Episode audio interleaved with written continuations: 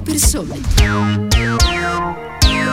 Eccoci di nuovo in diretta, bentornati a Radio Immagina con la seconda parte di Ora di Punta. Adesso ci spostiamo a parlare di Spagna e lo facciamo insieme ad Elena Marisol Brandolini, corrispondente del, Mas- del Messaggero a Barcellona, collaboratrice di diverse altre realtà editoriali e grandi conoscitrice delle questioni politiche spagnole. Benvenuta. Buongiorno a voi. Buongiorno. Allora, ehm, partiamo con questa nostra finestra sulla Spagna con una, una, domanda preliminare che facciamo un po' a tutti i nostri ospiti che ci parlano dall'estero. Allora, com'è la situazione lì da voi eh, rispetto alle chiusure, alle restrizioni e soprattutto alla campagna vaccinale?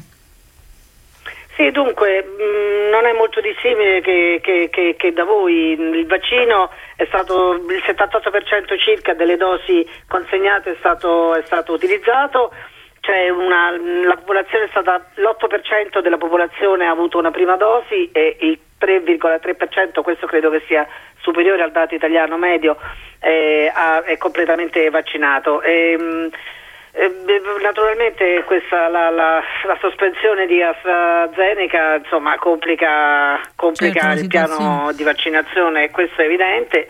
E, è, in un momento in cui la, la, la curva dei contagi è, è, in discesa, è sotto controllo, noi qui abbiamo avuto circa 3 milioni e 200 mila contagi e, e oltre 72 mila vittime mortali. Le restrizioni dipendono un po' dalle diverse comunità, quello che per esempio in Catalogna da questa settimana io, posso, io, che vivo a Sitges, sì. a 40 km a sud di Barcellona, posso finalmente tornare a Barcellona perché eh, da mesi non potevo spostarmi dal mio, dal mio comune. Eh, però comunque eh, non, per Pasqua non ci si potrà spostare da una comunità all'altra. Quindi già vi hanno dato delle restrizioni? La ristorazione, la ristorazione e il bar normalmente hanno delle restrizioni a seconda delle comunità, qui ancora è fino alle 17 del pomeriggio, forse a partire dalla settimana prossima eh, allungheranno un po' e, e, la notte dalle 10 fino alle 6 del mattino non, non, si può circolare.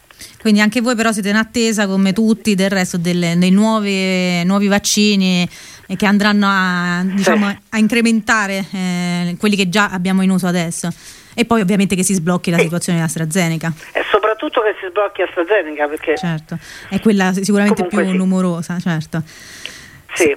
Passando adesso, cambiamo argomento, parliamo un po' di politica perché eh, abbiamo letto sui giornali anche italiani eh, che la notizia del giorno è sicuramente l'uscita dal governo del leader di Unidas Podemos e il viceministro Pablo Iglesias che ha deciso di correre per la presidenza della Comunità di Madrid alle elezioni del prossimo 4 maggio, lasciando il suo posto al governo mh, all'attuale ministra del lavoro Yolanda Diez. Ecco, qual è il motivo di questa decisione apparente, apparentemente così dirompente e quali sono le conseguenze del governo? Governo, se ce ne sono secondo lei? Dunque, de, non è apparentemente dirompente, lo è dirompente perché sì. è peraltro una scelta del tutto inattesa. Eh, beh, pa- Paolo Iglesias, che, era, che, è ancora vicepresidente del governo spagnolo nella coalizione con um, Unidas Podemos e Socialisti, ha chiarito che in questo momento gli sembra più utile stare là dove ce n'è bisogno. E siccome, eh, questo è vero, Madrid, la comunità, va alle elezioni il 4 maggio e ehm, oggi è governata da una presidente eh, del Partito Popolare che è molto prossima a Vox e che non intende eh, di rieditare la, la, l'alleanza con Ciudadanos, ma semmai valersi del sostegno di Vox, questa volta probabilmente ne avrebbe bisogno direttamente dentro il governo, perché per quanto lei possa vincere, se vincerà non avrà comunque la maggioranza assoluta. Quindi mh, si, si, al, si sarebbe di fronte al primo caso in Spagna di Vox, quindi dell'estrema destra neofranchista, dentro l'istituzione democratica dello Stato. E davanti a questo rischio Paolo Iglesias dice io scendo scendo, in campo sì. e, e, e, combatto e vinco oh, la, la, destra e facendo un'operazione, tentando un'operazione di ricomposizione della sinistra alla sinistra del Partito Socialista che è stata una delle ragioni per cui nelle ultime elezioni si sono perse e il Comune di Madrid e la comunità autonoma. Le conseguenze sul governo, ma io non credo ce ne siano più di tante, nel senso che eh, ehm, io credo che questa, questa, questa vicenda di, di, di, di, Iglesias peraltro corrisponde anche ad una fase sua personale e di eh, ciclo politico eh, relativamente alla, al, a Podemos. Eh, Podemos eh, ehm, quest'anno giusto saranno dieci anni dal movimento dei, de, degli indignati e quel movimento lì ha prodotto tra l'altro anche la nascita di Podemos sette anni fa. Dopo sette anni, dopo, meno, dopo cinque anni, cinque anni e mezzo, Podemos riesce ad andare in coalizione per la prima volta ehm, al governo in una coalizione progressista. La politica spagnola negli ultimi dieci anni è stata è completamente stravolta da, dal movimento degli indignati, da quello che segue. Non c'è più bipartitismo, ci sono nuove formazioni, c'è addirittura un'alleanza progressista al governo del paese. E, e Iglesias dentro questo percorso che comunque dimostra di non essere attaccato alla poltrona, al potere, anche perché va ad elezioni molto rischiose e che sarà molto difficile per lui vincere, per la sinistra vincere, però sta, decide di, eh, di passare il testimone al governo, alla nuova leadership, che peraltro è tutta femminile, che è cresciuta dentro questa alleanza tra Unidas Pode- in Unidas Podemos e dentro Podemos stesso. E quindi indica eh, a succedergli la, l'attuale ministra del lavoro Yolanda Diaz, che peraltro è una ministra molto, molto riconosciuta, molto capace, eh, e, e, e, l'entrata di una, una, nuova esponente che oggi è sottosegretaria della Iole Belarra a, come ministra dei diritti, dei diritti sociali. E, e, dunque passa in qualche modo il testimone nel governo e adesso bisogna vedere cosa questo significa anche dentro il partito di cui ancora è, è leader.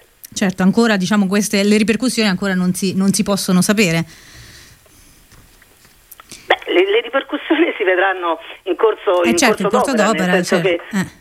In corso d'opera si vedranno. Eh, oggi eh, ovviamente c'è, c'è, un terremoto nella politica spagnola perché mh, il, il, governo di coalizione mh, c'è, viene confermato, eh, Pedro Sanchez conferma l'impegno ad avere una vicepresidenza de, de, dell'area di Unidas Podemos, quindi da questo punto di vista in qualche modo oltretutto la Yolanda Diaz eh, riesce anche ad avere un tratto più eh, amabile diciamo, no? mm-hmm. anche all'interno della, della coalizione.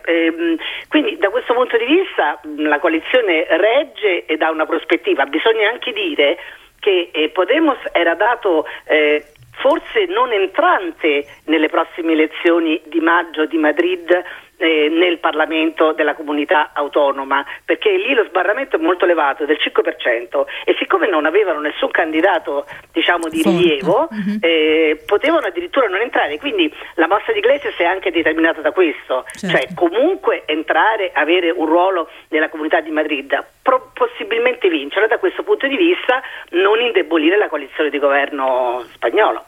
Certo, perché dentro la, le tensioni, diciamo, come succede poi in Italia, le tensioni esistenti dentro la coalizione centro-sinistra rischiano di favorire ovviamente la ricostruzione di una destra vincente. E quindi in questo senso il Beh, peso... vabbè, insomma, il confronto con la situazione italiana veramente non, non, mm, cioè, non, esiste da questo punto di vista, siamo in situazioni davvero molto, molto, molto differenti. La destra in questo momento, peraltro la destra spagnola, è, è, mm, cioè, perché poi si va alle elezioni a Madrid? Cioè, si va alle elezioni perché la destra spagnola è implosa al proprio interno perché con ehm, le elezioni del 2018-2019, le amministrative che ci sono state, eh, in diverse comunità autonome eh, sono, si sono formati dei governi di destra eh, a guida popolare per lo più eh, con Ciudadanos con il sostegno esterno di Vox ehm, quindi non dentro il governo, dentro la giunta, ma col sostegno esterno. E questo è successo a Madrid, è successo in Andalusia. Perché succede tutta questa, questa, questo ambaradame incredibile? Per cui la, la Presidenta di Madrid anticipa le elezioni? Perché a Murcia Ciudadanos, che mh, ha preso pochissimi voti nelle ultime elezioni catalane e sembra destinato all'estinzione, mh, per riprendersi sta cercando, ha cercato di sganciarsi dall'abbraccio mortale con il Partito Popolare e quindi con Vox e di rimettersi al centro e lo ha provato a fare a Murcia con una mozione assieme ai socialisti per scalzare il presidente del Partito Popolare. Il problema è oltretutto che manco, manco gli è riuscita questa operazione perché alla fine metà di Ciudadanos si è ribellata e quindi non voterà eh, la mozione. Quindi fallita l'operazione a Murcia, però l- l- c'è stato un contraccolpo immediato su Madrid e la Ayuso che guida eh, una coalizione assieme a Ciudadanos, guidava ha, nella comunità di Madrid ha cercato di prevenire un possibile voltafaccia convocando le elezioni. Ecco, molto, molto, chiaro, quindi vedremo però come, eh, come evolverà questa situazione. Eh, certo quando si parla di equilibri politici in Spagna non si può non parlare anche di ciò che accade in Catalogna. Qui ne abbiamo già parlato a Radio Immagina, nonostante il Partito Socialista abbia ottenuto la maggioranza relativa, il fronte indipendentista è maggioritario, ma le anime politiche che lo compongono sono molto frastagliate. In più è arrivata anche la notizia che il Parlamento europeo ha deciso di togliere l'immunità al leader in esilio. Allora a che punto siamo su, su questo punto di vista con il percorso di formazione del governo sia con il dibattito pubblico sull'indipendenza? Sì, dunque stiamo aspettando che si definisca questo, questo, questa nuova coalizione di governo. Eh, l'altro giorno, la settimana scorsa, è stata eletta la Presidente della, mh, della Camera catalana, del, del Parlamento catalano, eh, la, la, l'esponente Laura Borras che aveva concorso alle elezioni di Gius per, eh, Gius per Catalunya, che è la forza collegata con Carles Puigdemont, che come dicevi eh, ha, eh, è passato per un voto di della, della, della, dell'Europarlamento che ha tolto a lui e agli altri compagni eurodeputati suoi eh, l'immunità parlamentare per permettere così eh, di avviare nuovamente da parte della, della giustizia spagnola un euroordine di, di cattura e, e mm, farlo è un ordine di estradizione per farlo rientrare in Spagna. Poi tutta questa vicenda vedremo come va a finire, intanto comunque loro continuano a essere europarlamentari ma non hanno più l'immunità parlamentare. E a Barcellona, come dicevo, adesso costituito Parlam- c'è costituito il Parlamento, il governo mh, mm, presumibilissimamente, almeno quello su cui stanno lavorando, è quello di una coalizione indipendentista tra Esquerra Repubblicana di Catalogna che tra, di Catalogna che ehm, nel, nel, mh, tra le forze indipendentiste è quella che è arrivata prima no? assieme ai socialisti eh, catalani ehm, e che quindi esprimerà il prossimo presidente della Generalitat, Impere Aragonès. Probabilmente quindi ci sarà un governo Esquerra e eh, Junts eh, per Catalogna. Non si sa ancora bene la CUP, che è l'altra formazione della sinistra indipendentista radicale, se sosterrà dall'esterno, se starà nell'interno di questo governo. Eh, non si capisce bene a che punto è questo governo. Ecco, questo è certo che però il, mi sembra che la data prossima del 26 marzo eh, per forza deve esserci una candidatura presentata in Parlamento e quindi da lì poi cominciano a correre i tempi fino a due mesi e fino all'eventuale ritorno a elezioni che non credo insomma, che, che, che, che, avverrà. Ecco, però dal, il 26 marzo certo eh, la, andrà sciolta la riserva e mh, per il resto i, i, i leader indipendentisti in carcere sono tornati quasi tutti quanti in carcere perché eh, perché il giudice ehm, ha ritirato agli uomini, perché, son, perché, sono diverse le prigioni e quindi il giudice diciamo, che, che, fa riferimento alla prigione dove sono, dove sono i leader eh, maschi ha ritirato il, il, terzo grado penitenziario che corrisponde alla semilibertà, quindi sono ritornati tutti quanti in carcere. Sono tre anni che stanno in carcere. Le due donne stanno ancora fuori in attesa che comunque il Tribunale Supremo gli tolga eh, il terzo grado perché così sarà probabilmente. Sono tre anni che stanno in carcere, la questione catalana va risolta e affrontata. Il rischio di tutta questa vicenda, ecco, tu prima mi chiedevi quali sono le conseguenze, una potrebbe essere che ehm, si pensava che per un po' non avremmo avuto elezioni di rilievo e quindi il tempo per fare le cose e anche per cominciare ad aprire un dialogo vero un tavolo vero di dialogo tra Catalogna e, e, e lo Stato spagnolo. Eh, il governo spagnolo ha promesso gli indulti per i presos politics, ha promesso la riforma del codice di procedura penale per, per, per notificare il diritto di sedizione, però tutto questo non si è fatto nulla finora. Il rischio di questo nuovo appuntamento elettorale così caricato politicamente è che di nuovo si sposti in avanti e, e, noi, e queste persone sono in carcere da tre anni e non c'è nessun passo avanti nella soluzione del conflitto. Quindi ecco, bisogna che questa cosa anche si sblocchi, è, è molto importante da questo punto di vista. Eh, allora dovremo sicuramente tornare a parlare anche di, di Spagna con lei, quindi la, sicuramente la disturberemo ancora. Io la ringrazio per, per, essere stata con noi Elena Marisol Barandolini, corrispondente del, del, Messaggero da Barcellona. Grazie mille per questa interessante chiacchierata e questo sguardo lungo verso la Spagna. Grazie molto a voi. Grazie. Allora, eh, per oggi ora di punta termina qui. Io ringrazio Elena Gianello e Silvio Regabbini per il supporto tecnico. Vi ricordo che troverete questa puntata, come tutte le altre, in podcast sul sito immagina.eu, sulla nostra app e su tutte le principali piattaforme di podcast. Ora vi lascio l'intervista di Giuliano Giubilei, che questa settimana ha dialogato con il direttore di Avvenire, Marco Tarquinio, sul recente viaggio di Papa Francesco in Iraq. Allora, da parte di Agnese Rapicetta un saluto e l'augurio di una buona giornata e buon proseguimento con i programmi di Radio Immagina.